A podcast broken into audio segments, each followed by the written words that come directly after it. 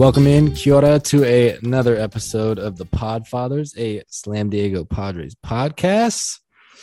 Coming to you live on the hot mic on this, was it a Wednesday night? Our usual Wednesday nights from a couple months ago. We're back on track. Unfortunately, the Padres are not. We got Los and Walls on the call here tonight. Los, it's been a while. How you doing? How you doing, my friend? What is up, people? It's been a while. It's good to be back. Boys are back. Uh, boys are thriving, and by boys I mean me and Walls. Wouldn't say the pods are thriving. It's been uh, it's been a long time. Obviously, been keeping up with the pods. Been busy as hell. Been uh, since the last time I've been on. Changed locations, been gone basically every weekend, been crazy busy with work. Uh, had COVID, battling, as our boy uh, Jace Tingler would say, coming soon.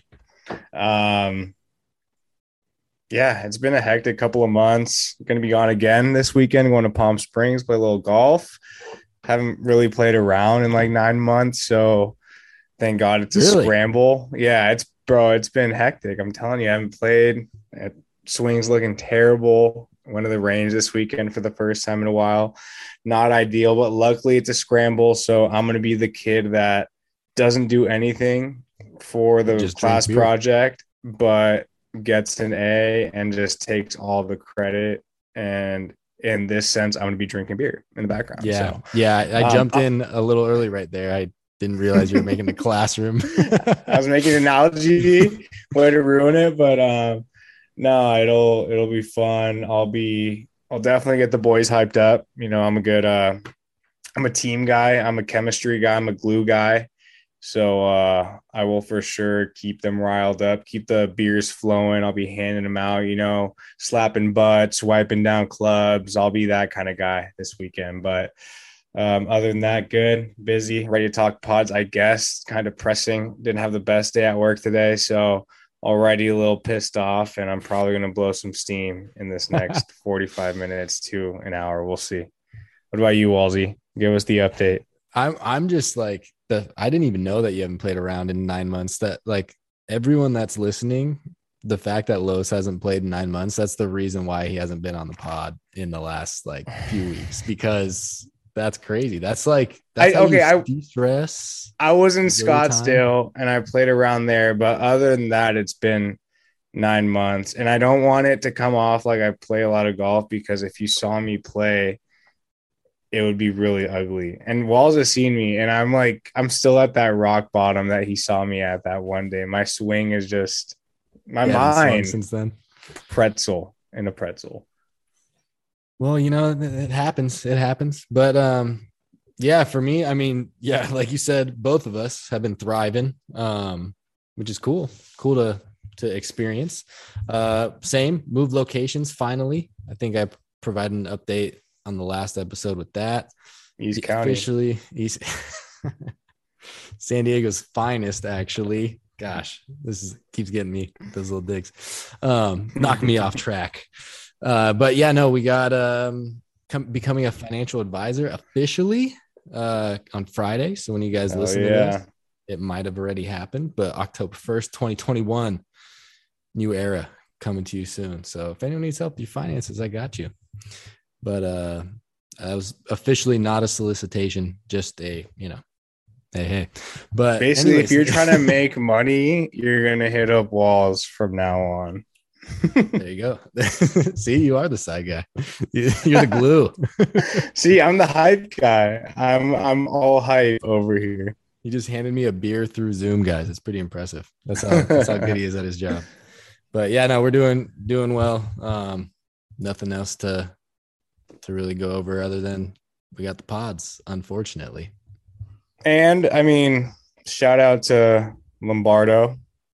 Yeah, Crushed it last episode, held us over. Definitely will be back. Um, did a great job.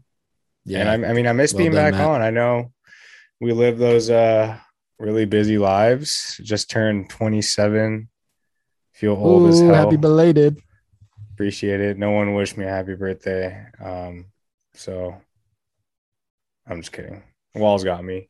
We're good. That's all that matters. But getting old, you know, busy, not starting families yet, thank God. But um still busy. Thank God. Professional lives and um good to be back on the pod. So let's talk some pods, huh? Uh let's get into the stats. A little rusty here if you can't tell. Rambling a little, but we'll get to the stats. Team record 78 and 779 uh typo on our ledger, but it feels like we're 78 and 779 the way we've been playing since the all-star game slash trade deadline. That's so fitting. But uh third in the NL West, we're 25 games back and one in nine in the last 10 and the way the game's going today walls can't stop laughing so it's making me laugh but the way the game's going today we're going to be 78 and 780 after the game and it's all said and done it's uh the first time i saw that record or the fact that we were under 500 a couple of days ago it blew my mind. Blew my mind. I can't believe. Obviously, I've been following. I haven't really been.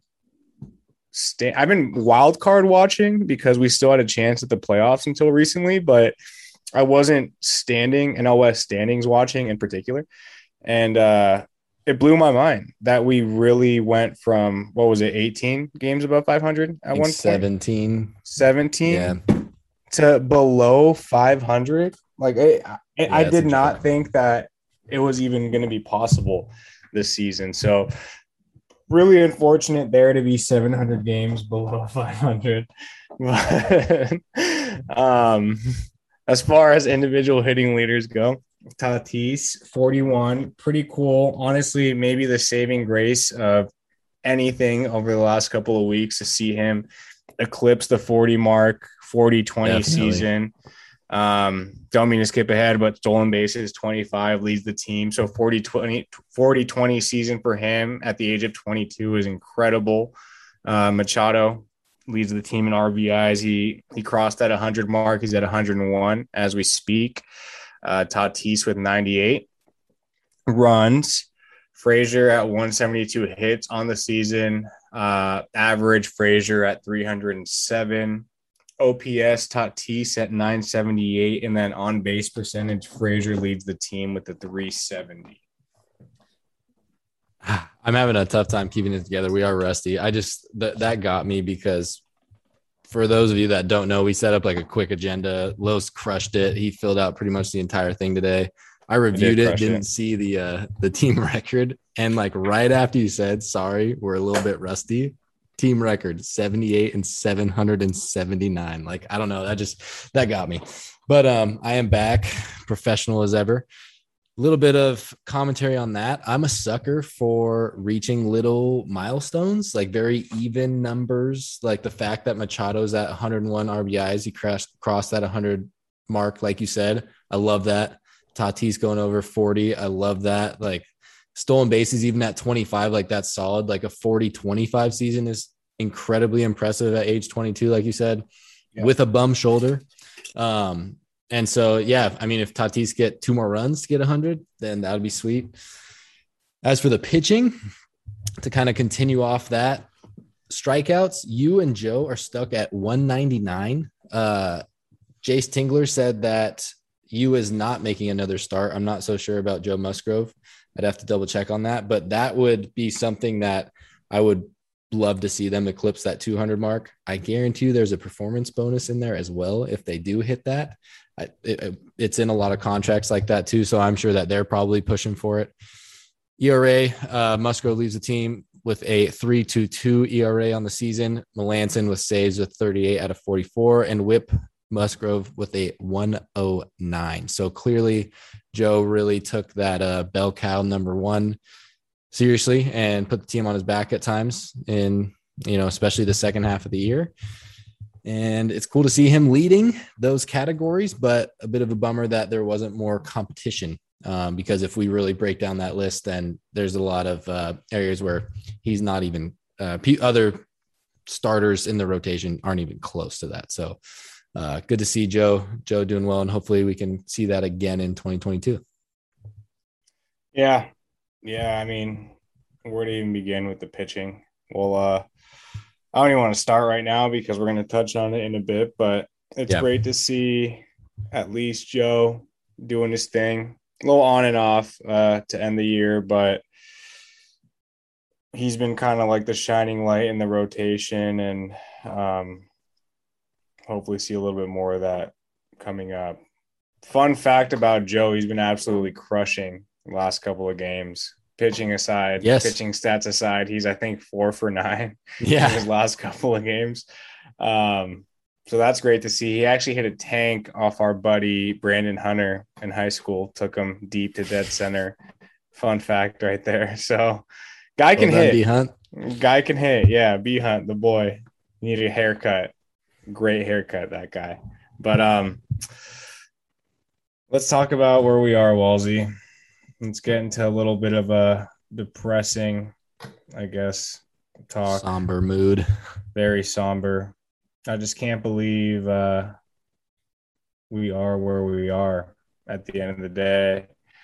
When you think about this season, when you look back at the one that does it for me is the Joe Musgrove no hitter. Yes. One that seems like it was five years away at this it point does. or five years ago. Um, but going from the high of that night thinking this is this is going to be a special year you know, this is going to be the one, things are going to happen to where we are now. Playoff chances as of 9 29 2021, 0%. Again, reiterating under 500 after being 17, 18 games above 500. Absolutely pathetic. My dad don't know if he still listens to the pod. Hope he doesn't because I'm gonna I'm gonna I'm gonna give him a little smack right now. But my dad is as pessimistic as they come, and it's it's hard to argue with him sometimes because he will always find the negative in everything. And I remember at one point in particular this season, he told me, "Watch out because."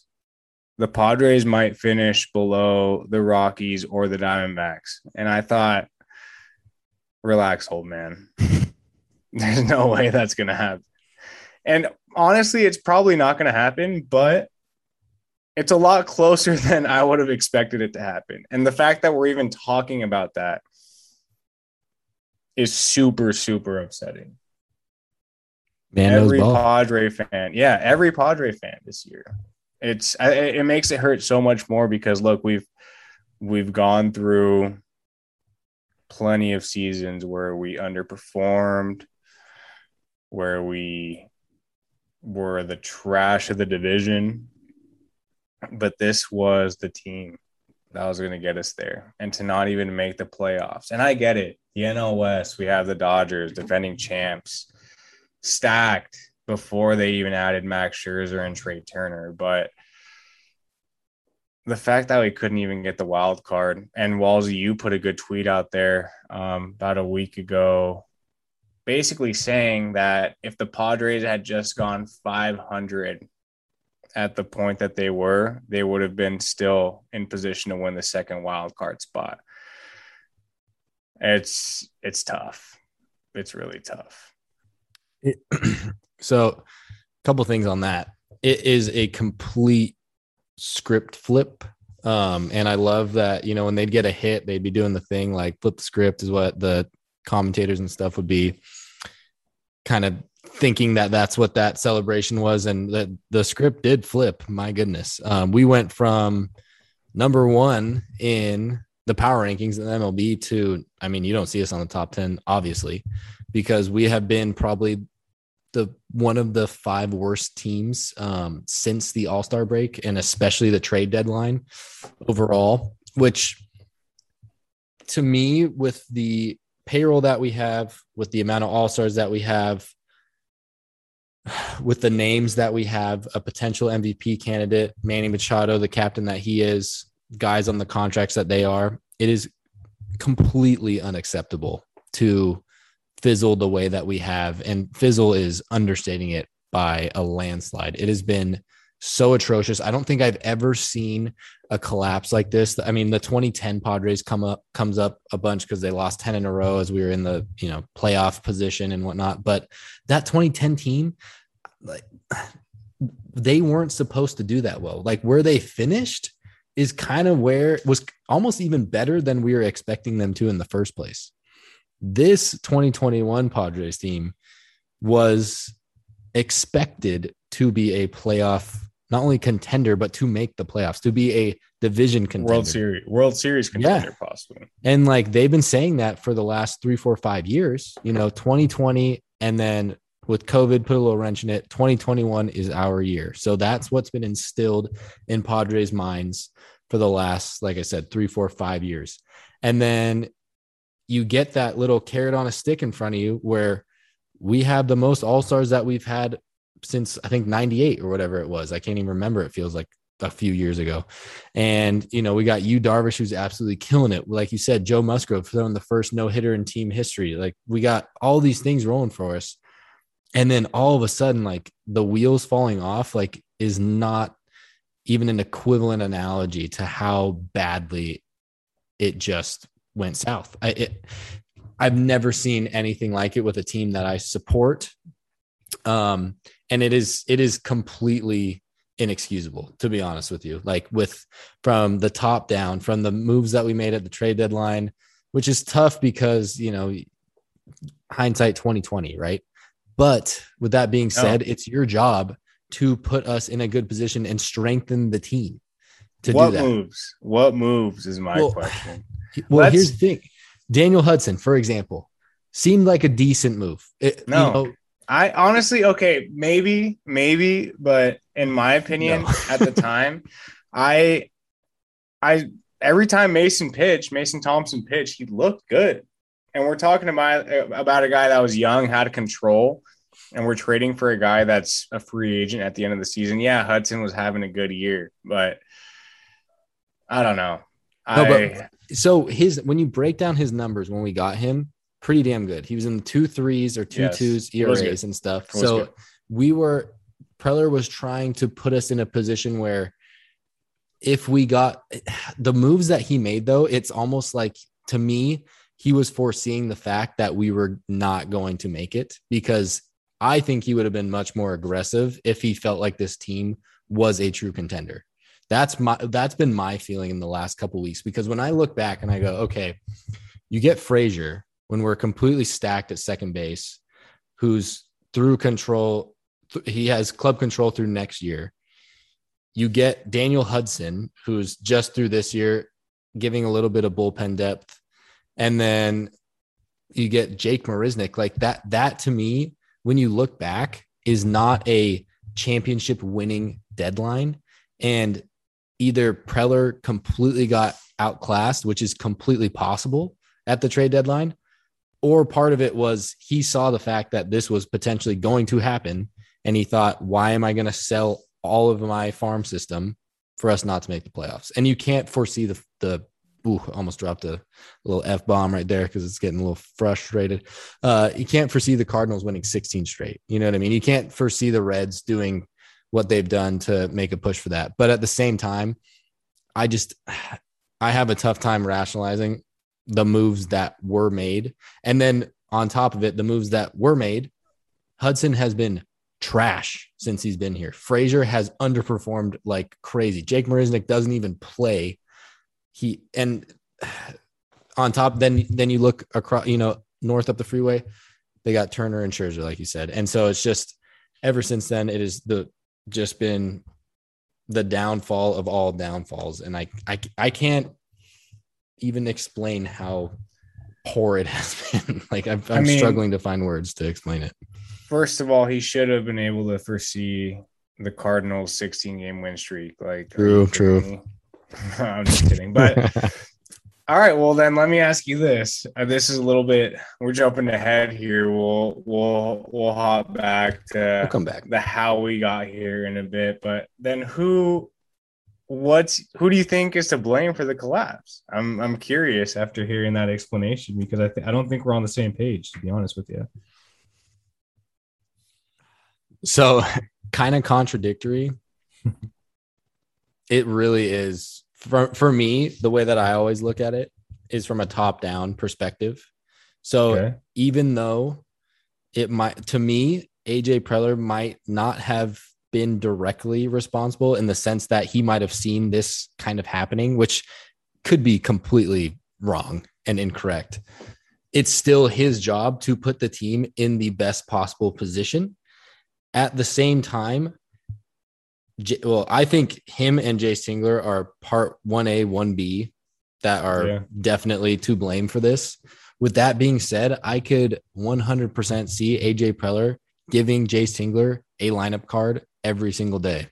And that is why, for me, the blame goes more to AJ as well, speculating that he is the one picking the team and Jace is kind of just the puppet in this situation, which it seems like because he, to me, if you are the leader of a team that is this talented and has this much potential, the way that Jace Tingler has acted has been completely irresponsible and ridiculous. As a leader of a team, I know you got to keep your cool and everything. Never lost his lid. Didn't seem like he had any control in the clubhouse. Didn't, you know, ask or challenge his guys to do that. Again, jumping ahead a little bit too. The guy, Manny Machado, did that to Tatis. He did that. The manager did not do that. Manny had to do that because the manager wasn't there to be the guy and not be afraid to ruffle some feathers and to ruin some relationships for a day or two or, you know, permanently. But in that time, you need a leader to be like, pick it up. When it's going bad, you need a guy to turn the ship. Jace did not do that.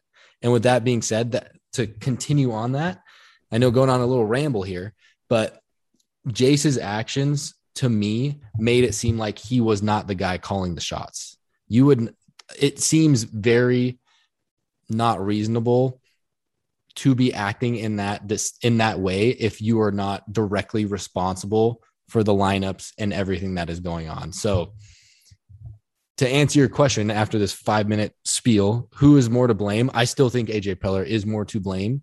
With that being said, Jace Tingler is equally as much to blame with how he's acted as a leader in all of this. And then I'm not even talking like just to not even talk about the players yet. The players, I mean, you could you blame them all, but the players are a step below that. I mean, they you could tell that they've given up. However, for me, that comes from the top and the management and the leadership from the top down. So Yeah, I mean, give me a percentage because you kind of just went 50 50, which is kind I of a cop out. it is a little bit of a cop out. Well, you you went 50 50 and then kind of third, third, third at that point. I need So- like a better breakout from you. I'm going. Keep you honest. That's good. That's, that's what you're supposed to do here. Let me check my maths. All right. I'm going because like my heart is telling me that Jace Tingler is definitely the one to blame. My brain is telling me AJ Preller. So if I'm going from from the heart, AJ Preller, 40% the one to blame, 35% Jace Tingler, and tw- 25% the players, assuming my math is correct right there. Okay, that's fair. I I can't say I disagree, and it's crazy because if if you asked, I think either of us before the season started, we would have basically said build a statue for Preller, like most people, and I think we did. Would have blindly. we did. No, I mean I know I did. We would have blindly uh followed any decision he made. It's hard to disagree with you, or at least if you put yourself in his shoes and he doesn't see us winning this year, then you can't ultimately fault him for the kind of trades he made at the deadline. The Marisnick one doesn't make sense to me. Even Not the Frazier one doesn't really make sense to me. We already had four infielders, now we have five. Um, but if I feel like you still have to put the best team that you can together. At that point, we were missing a couple of our starters. We had half a starting rotation. I know we were trying to somewhat get Scherzer, didn't work out. So Yeah. then unlucky. You don't know what's going to happen. The rest of our rotation falls apart, gets injured, whatever it may be, and we end up signing Vincent Velasquez and Jake Arrieta and throw joke. them out against the Cardinals on a must win. So when you look at it at that point, yeah, I mean, I'm not a big Jace Tingler fan at this point in the season, but you can't fault the guy. I mean, you got to work with what you're given. And when a Cardinal series that basically determines the fate of your season, and you have to roll out two guys with a ERA of seven plus, and Yu Darvish, who hasn't honestly looked good since the sticky stuff got banned. Um, your arms are kind of tied. So to say who the collapse falls on, I, I'd have to agree with you. I mean, I think a lot of it falls on Preller. I wish I knew exactly who lineup construction fell on because Mhm. that's that's a big part of it too. I mean, the change it changed every day, and I don't care who you are. I know in today's modern day, modern day baseball, things change all the time. You have the shifts depending on who's pitching, what the stats say governs a lot about how um, rosters are constructed, but I don't really know that Tingler put them together. And if that doesn't fall on him, that's another thing that falls on Preller. And ultimately, what it really comes down to, and what I'm getting at, is that I don't think he was able to construct the best team to win, definitely at the trade deadline. And Tingler was, he did what he could with what he had. That being hmm. said, I mean, you heard it in the interview that came out today. Tingler basically said that Yeah. he true. wasn't the best. I could not have done a better job, or I could have done a better job with handling confrontation and tough conversations. That's your job, dude. That's literally That your is job. literally your job as a manager. So the fact that he said that is basically confirming what we've all been hearing over the last couple of weeks. Um, had no hold over the clubhouse. I actually have on really good authority from someone who recently played with the Padres. Actually, not someone who recently played with the Padres, but teammate, college teammate of someone that just played with the Padres recently that said that they basically weren't really good, really big fans of Preller and how he ran the clubhouse. So Tingler that being said, uh, sorry, Tingler, Tingler as a manager. So it's a culmination of a lot of things, man. I I, I don't know who. If I went on a percentage basis, I'm kind of with you. My mind's telling me Preller. Mhm. Heart's telling me Tingler. Tingler is going to get the blame.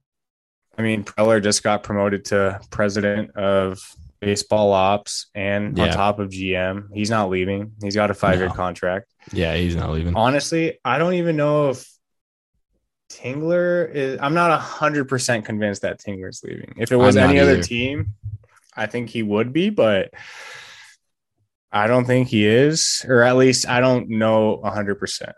But I think it wouldn't hurt the team to get a change of scenery. I don't know what kind of manager they would go for. It's something that we can discuss in an off-season pod, but at this point in time, I'm going to say it's a little closer though. I would say it's like 55-45. And I would agree with that. to end just this gonna say that. rant, yeah, to end this rant, this is obviously again hindsight 2020, but this is this adds a whole this adds a little wrinkle into a couple of other things wrong with our uh, organization, or at least who was at fault with our collapse. I would say percentage wise, maybe 10% our training staff because we Mhm. seem to get hurt more than any team in baseball. And then I think Preller's realized this. I don't know what percentage I'd give it, maybe 30%. Um, our development. you see the guys that we've given up Eric Lauer, seven and five. Yeah. Um, this was as of a week ago, 2.93 ERA. Cal Quantrill has been lights out. Second half, seven and three, 2.83 ERA. Luis Urias, 20, I think he's up to 24 home runs, 70 RBI, 70 plus RBIs. Ty France, 2.9 average, 18 home runs, 70 RBIs. Franmil, 30 plus home runs, 80 plus RBIs. Hunter in limited Renfroe, games too. In you, limited games. Yeah. Hunter Renfroe, 30 R 30 home runs as of today, 90 plus RBIs. Luis Torrens, 15 home runs, 47 RBIs. You're telling me we couldn't have used uh maybe not Luis Urias, but at, at a minimum, Hunter Renfroe, are you kidding? 30 home runs, almost 100 RBIs, and stellar outfield play. That's the thing. Something I mean- something we saw in San Diego, super underrated. And I've seen so many highlights of the kid throwing that cannon. So it's tough. It's tough because I've been an AJ guy from the start, but Mhm. the culmination of the lack of moves that we made, um, the roster that's been put together this season, the injuries, which ultimately Yeah. falls under the GM and president of baseball ops, and the development. It's it sways you towards the Preller side, but again, I don't think he's going to leave. He's No. got five years extension, president, GM. Tingler will probably be the scapegoat, but there's a lot that needs to be uh, addressed. Definitely. And I think the reason that the quote unquote heart says that Tingler's more at fault is because you see him every day. You know, Yeah. like he's the face that tells you the exact same answer every single day. So if things are going well, you're like, oh man, I love that guy's answers. If things aren't going well, you're like, I, I want to punch that guy in the face. like he's he's so annoying. Like with how he's just so robotic, and you know they're they're battling. So we should be, you know, give him give him that little Trace Jingler there. But I- the the injuries is one thing too, to where yes, it falls on AJ Preller because you need to build that depth. One natural way to build that depth is player development, like you're saying. To me, player development is a massive issue right now with this organization. He's he clearly can identify the talent, but we cannot develop it currently right now Yeah. with with the system set in place. So that has been an issue with depth because that's why we had to sign guys like Vince Velasquez and Jake Arrieta because we couldn't bring up a feasible starting pitcher. Reiss Knehr today, or he was pitching yesterday, I think. He had a you know mid five five ERA, and that's our most ready guy to be a starter in the MLB right now from the minors. Like it's just it's not acceptable whatsoever. With that being said, to put a little bit of you know you can't foresee injuries. You can kind of prepare for them. We didn't have Clevinger all year. We lost Morejon right at the beginning of the season. We lost Baez right at the beginning of the season. We lost Pomeranz, who I think was probably our most gut wrenching injury, in my opinion. We lost Jose Castillo in spring training. We lost Trey Wink- Trey Wingenter didn't even make a, an appearance all year, and Matt Strahm as well. He's been having issues with his knee, and then we also lost Kela. The guys I mentioned earlier are players that we have club control with through next year. So at least we're going to get those reinforcements. Morejon and Baez will probably be a little bit late because of their Tommy Johns. And then Pomeranz, I'm not so sure yet. But so there is there's hope on the horizon in the guys that we still have. And that, like you said, it comes down to the training. And it, simultaneously, I think that's one of the reasons that Larry Rothschild was fired too, because of the amount of injuries that had taken place to pitchers in general, especially elbow injuries. They clearly did not do a good job ramping it up from, you know, a COVID 60 game season last year. So I think that was kind of one of the nails in the coffin. But anyways, um, to give you a little bit of stats, that context on the the rants that we just we just went on. So, first half of the year, 53 and 40, things were going swimmingly. Like Lowe said, we were 17, 18 games above 500 at one point. Second half of the year after the All Star game, 25 and 39. Obviously, not going to get in the playoffs with that type of record. Uh, we are currently one and nine in the last 10 games with just some absolutely brutal losses where earlier in the year we for sure would have won those games. This point in the season, nothing is going our way, just seeming to lose um, every close game that we're in.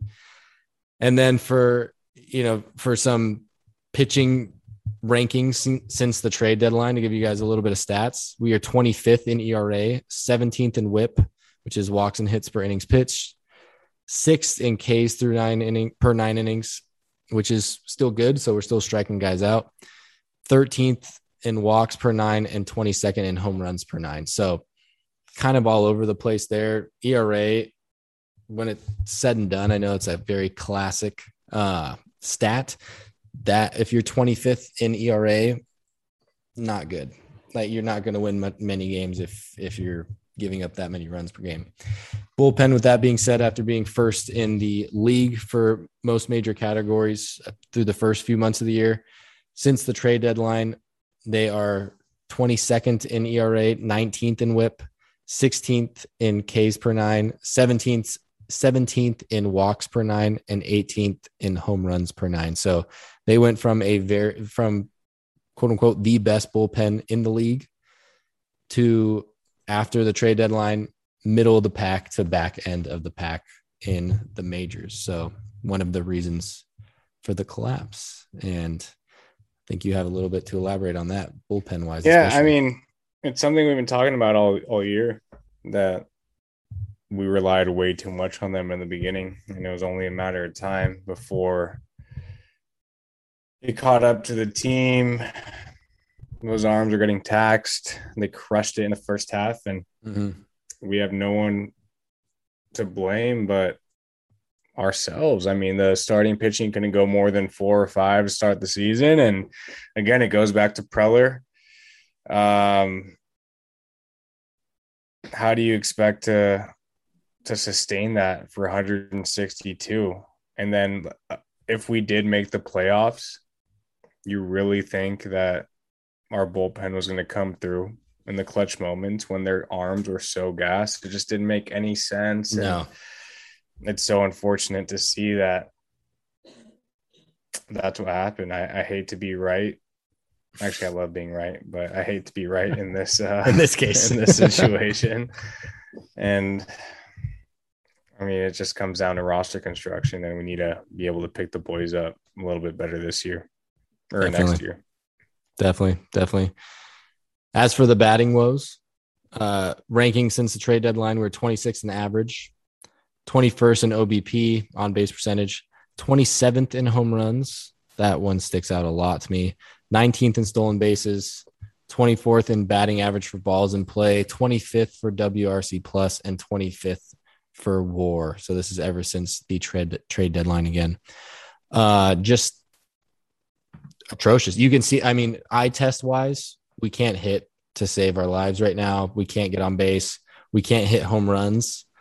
And that goes to show you what, based on those stats. It's just been, there were signs of it earlier in the year where just the situational hitting has been terrible pretty much all year. I, I specifically remember some games against the Pirates earlier in the year. I think it was in like May, and they had like 17 guys left on base. Like that's just yeah. Not necessarily foreshadowing what is going to happen, but you could tell that there was an underlying issue there. I think that's one of the reasons that Preller tried to go for Frazier because he was the most efficient hitter, speaking of the Pirates, in the MLB at that time. And I don't know if it's the the Gatorade that they're drinking. I don't know if it's the hitting coach with Damion Easley, the the approach. But for me, I'm I'm not an expert obviously, um, in in hitting or the approach that you're going to take as a batter. But to me, the amount of innings that pitchers on the opposing team got through them under 10 pitches was unacceptable. It was just way too common. And I thought that we were a much better team when we kind of took that quote unquote slow approach and looked for our pitch to hit as opposed to first pitch hunting, which I think they started to press and do towards the, the tail end of the year. So um, just not a good, um, again, one, one of the many reasons that uh, this collapse kind of happened and the batting just something's got to change for next year. Got to find some consistency. Yeah, yeah, agree. Um, it's everything, man. Eye test, like you said, fielding's not there, and things just add up. It's little things in baseball, doing the little things right. Um, and it's really just piled up on us this year. So a lot, a lot to improve on for next year. Uh, random question for you before we move on to mailbag. Hit me. Is Tatis the MVP?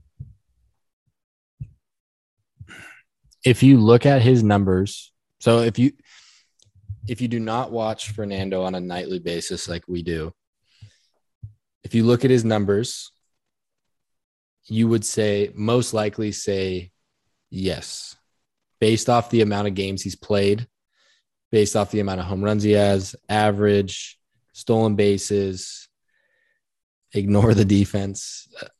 And you would probably say yes with how this team has collapsed and can are you the MVP of a league when your team has gone 25 and 39 in the second half of the season after going 53 and 40 in the first half? To me, no. It, no, it's he's not. And that kills me to say that because again, talking about heart and head, heart, of course I want to see Fernando win the MVP. But I don't think that he is deserving of it because of the team's success. And also, he hasn't been, you know, first half Fernando. For he's injured too, so that's that's part of it. But the one thing that doesn't show up on the score sheet is his attitude. And as cliche as it sounds, he has not had an MVP attitude in the last two months of the season. And I kind of dove into it with Matt too, just with him getting thrown into into the outfield. I think that just kind of he was like, I'm kind of done with this year. I see where this is going. And um, so I for me, no, he is not the MVP. However, however, I always like throwing a little caveat in there. Who is really for the teams that are doing well? I mean, we saw that um what's the ugly troll up up in up in LA. Um, why am I forgetting his name? Max Muncy. Max Muncy was in these talks for you know a month ago. I haven't seen him in there at all. Um, you, you see Soto and Harper are the most common guys. Soto is on the Nationals, so if my complete argument there, where the team's not doing well enough, should apply to Soto as well, and he shouldn't win it. And Bryce Harper is probably not going to be on a team that makes playoffs either. So if those are your guys, then I'd say probably Tatis does win it. But I don't know. I just uh, I don't think that he's deserving of it at this point in time. I don't know. Attitude. I get what you're saying, but doesn't go into the uh, MVP discussion. That's true. At least I don't think that's what the writers are are, are ranking. I get what you're saying. Okay, though. I know. Real quick, I agree. Would would Jace Tingler be benching him tonight, which is ridiculous, and a couple nights ago if he was still in the running? I don't think so. No, I guess not. But I, I don't know. That's a good point. I didn't even think about that, but I'm gonna agree with you. I I don't think he's the guy. He's uh, and it's crazy to say because obviously you pull for your players and his numbers Numbers wise, stupid. Yeah. They're good. especially good. when you compare him to Bryce Harper and when you factor in that he's been injured for 30 games, mm-hmm. I think 30 plus games. Yeah. Uh, just going back, so Fernando 6.5 WAR, Bryce Harper 5.7, Fernando 282 average, Harper 311, pretty solid. Runs 98, versus 99 RBIs, Fernando 95, Harper 82, 25 stolen bases for Tatis, 13 for Harper. On base, 433 for Harper, 367 for Fernando. Slugging, 612 for 617. OPS, 150, 1050 for Harper, 978. And then Harper beats him on the OPS plus. So they're right there. They go back and forth. Um, the whole notion of, I feel like there's a one sided argument out there that Fernando, because they didn't make the playoffs, he's out of the race. But it's like, the Harper's not going to make the playoffs. Yeah, no, they're not. The, the Phillies, they're a little closer. I'll give them that. They're Yeah. still fighting. They're playing the Braves right now, but uh, no, they're not going to make the playoffs either. So throw that at the door. Um, I don't know, but it, it really comes down to the eye test. I guess you could say if you extrapolated numbers, they the the writers, voters, whatever, won't do that. For the season, for the amount of games he's played, Fernando's had a crazy season. But Yeah. no, I, I I haven't felt like I've watched an MVP this year. I, I think um, once you throw in the fielding numbers, that's Yeah. what really does it for me. I think there's been Yeah. a lot of times going back to it's the little things that um, you need to do to win. Fernando's contributed, unfortunately, to a lot of those little things going wrong and and ultimately leading to losses. Um, so I don't know. For me, it's just it's him. I test, not really working out, and ultimately the team I test. When you think about this team, it just hasn't lived up to that at all this season. I, I still don't think we've seen them put a complete game together. Even when they put up 24 against the Nationals, Yeah. They could have scored more. think- yeah, I don't think we played a complete game. So, um, I don't think he's the MVP to answer that question. so I don't have Bryce Harper's um fielding stats in front of me right now, but I've heard that he's been pretty bad too. Um Okay. and so I'm going to throw this to you and say is Manny Machado more of an MVP candidate than Fernando Tatis Jr.? To me he is. He doesn't get the hype that Fernando does. He doesn't have the flair. He has the quote unquote dirty player mindset of a lot of stupid fans out there. But I don't know. I just with defensively th- that play he made last night was just so ridiculous. I mean, he's over the 100 RBI mark. He's got a bunch of home runs, averages right there with Tatis. I know he doesn't have the stolen bases, but just the way that he plays defense too, like I don't know. I think Manny's more of an MVP candidate than than Fernando. team MVP for sure, but he's not in the MVP conversation. Yeah. Not for the NL at least, but team MVP for sure. I agree with you there. Um, let's get into mailbag. It's been a while. Got a couple. Um, want to give a shout out to a couple of our contributors. Um, let's see, who do we start with? OG Kirsch six one nine. Appreciate you. Um, Mike on the radio, our guy, David Isaac eighty three, and Lauren BV eight BV eighty nine. The day one, Lauren, um, and the real Foster, Chris F. Got your questions. We're gonna recycle those for one of our next episodes. We re- really good questions, but a little more moving on until next season um, spring training, moves that we need to make, um, positional items. So we're going to save those.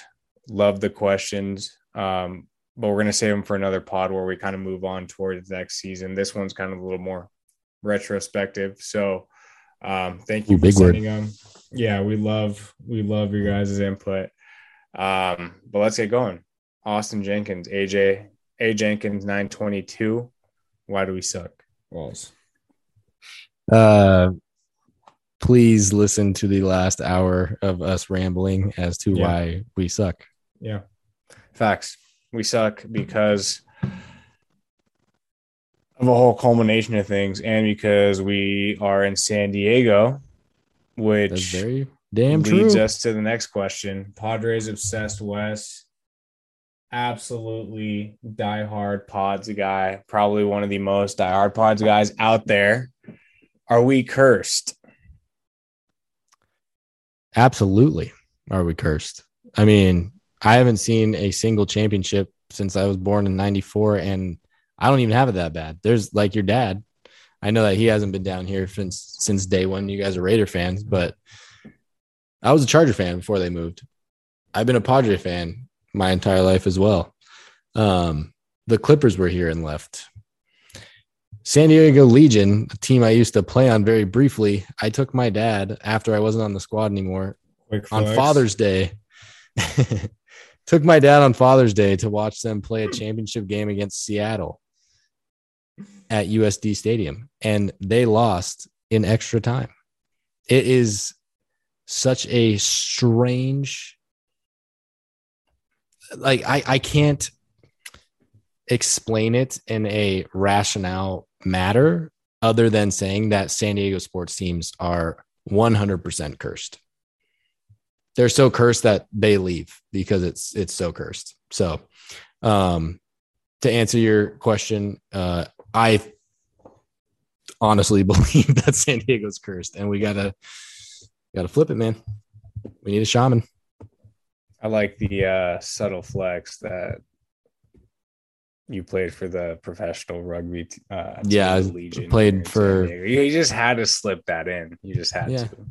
Played for a whole Sorry, month. I would do it all the time too. I'd bring. I would just find ways to insert that in conversations. But Boys took a Um, tough yeah. That day.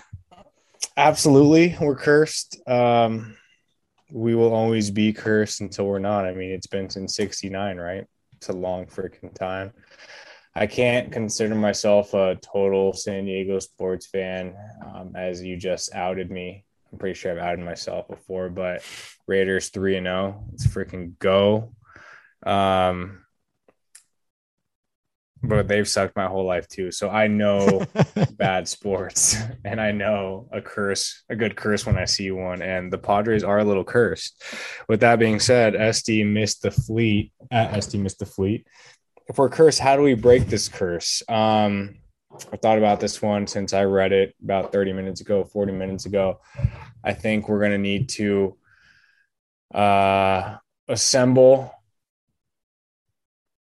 possibly in Balboa, possibly in at a beach, maybe what's a very San Diego place, Balboa Park, Balboa, Maybe at the mission. maybe at the mission, Maybe maybe, at there. Mission San Luis Rey, and then we're gonna do like uh we're gonna get in a circle and we're we're gonna burn a swag chain and sacrifice it to the Franciscans, aka where the friar came from. I did a little research today to understand where our roots come from, and I think we need to do some kind of blood oath, possibly, maybe maybe do some kind of religious ceremony and burn the swag chain as a sacrifice to the gods. Thoughts? I actually, I mean, all Did jokes aside, it, that, just a- take it to a whole nother level? All joking aside, that was probably the best answer that I could construct. So I don't know if I'm gonna add on to that, All other right. than uh, blood oath. Um, yeah, maybe Ooh, not. are you I- that was just off the top. That was off the top. like maybe like a beer oath. We'll get beers from Beer all the oath. Local down for a beer breweries, and we'll all just Oh, shotgun see? them real quick Boom. as we burn the swag chain. I'm not. I'm not gonna volunteer for the blood oath, but beer oath, absolutely love it. All right. Uh, David Isaac, 83. Can we expect continuity in Jace's project, or will Mr. Preller go looking for a more experienced manager? Kind of talked about this. I don't know. I think we need to move on, but it's it's a tough time to move on in the window. Um, but I think he's lost the clubhouse, so I don't expect it but I don't know what Preller is going to do. Is he really going to look Yeah. for an experienced manager? Is he going to go to? I've gone young. Is he going to fly out to Arlington and Get find the local Rangers clubhouse assistant or the Rangers janitor and hire him as the next Padres manager? Because as long as you've been associated with the Rangers, apparently, that's all it takes to get a job with San Diego. So we'll see. I mean, the Rangers are have like a ton of World Series and like really good player development stuff, right? In the last, yeah, they 10, piss 15 years? excellence. They piss excellence. So I, I, I apparently they do. So we'll see. Um, and then finally, that kid Mundo. If Tingler's let go, should players be allowed to sit in on interviews for managers? No, God, no. That. Sorry, that kid Mundo. No, I think that that pushes it way too far. You got to have a separation there. You can't have them being like, "Ooh, I want this guy," or "I Yeah. don't like that guy." So Not to say that Manny and Tatis won't have a yeah, say yeah, an opinion or a say on it because he I mean I would hope at least that they have somewhat or at least maybe they make them think they have somewhat of a say because they do hold a lot of power in that locker room but no and I have such a strong opinion on this it kind of ties back to the whole the clubhouse doesn't like Tingler yes. suck it up Suck right. it up. It's we all have jobs. I my boss is one of my really good buddies. So I it's not the exact same situation, but there's so many people out there that hate their freaking bosses. And guess what? You just got to deal with it. The in, athlete clock has out. too much power nowadays. And suck it up, deal with it, and go play the game. Don't give up on your team. It's your profession at the end of the day. It's your job. Lace up your shoes and go do it. So, no, they definitely shouldn't be able to sit in school us. interviews. Yeah, they're gonna they're gonna definitely have a say, but at the end of the day, let the GM do his job. Like we said, maybe he isn't doing the best job, but deal with it. Have a say is Working. one thing. To express your Yeah. opinions, I'm I'm Sitting in on interviews is in. crazy. Yeah, I think that crosses the line to me. Yeah. But At that appreciate the point, question. If, if you do that, you're basically saying like these guys have more power than you already day Yeah. one. If you get hired, they're already Yeah, up there. So no, definitely not. No, Appreciate the appreci- question though. Yeah, good question. Good question. We're a little old school over here, so maybe others don't agree with Let's us, do your job. that's right. Blue collar, blue collar. that's, that's what we're talking about. Anyways, last final segment of the night. We like to wrap it up with some shout outs. First one being Zach Downing at captain underscore Downing. Appreciate the support and love. It's uh actually going to be our quote unquote one year potting anniversary here on Friday, October 1st. Uh, unfortunately, the title of that episode was episode three playoff pre- preview. So a little kind of depressing in that sense. But hell, Podfathers are one year old. We're learning how to walk. I don't know why I went down that rabbit hole, but thanks, Zach, for being a part of it for that year. yeah, Ryan Payne, 32. Appreciate you. Um crazy one year flies by. Pretty crazy. Yeah, lots la- going on. Yeah. Last but not least, we got at hand banan 10. Like the other two. Thank you so much for the support and the interaction. We love it. Twitter, Padres Twitter, keep it up. You guys are crazy. Um, let's have a nice, calm off season. I know it gets a little crazy on the off days, so let's keep it together, keep our sanity, and hopefully there's no baseball lockout because I heard that the uh, the CBA is done this year. So hopefully we start in April next year. We'll see. Throw that in there. Either way, go pods. Plenty of pods coming up. Um, so keep on the lookout Yeah, As keep on the always. lookout.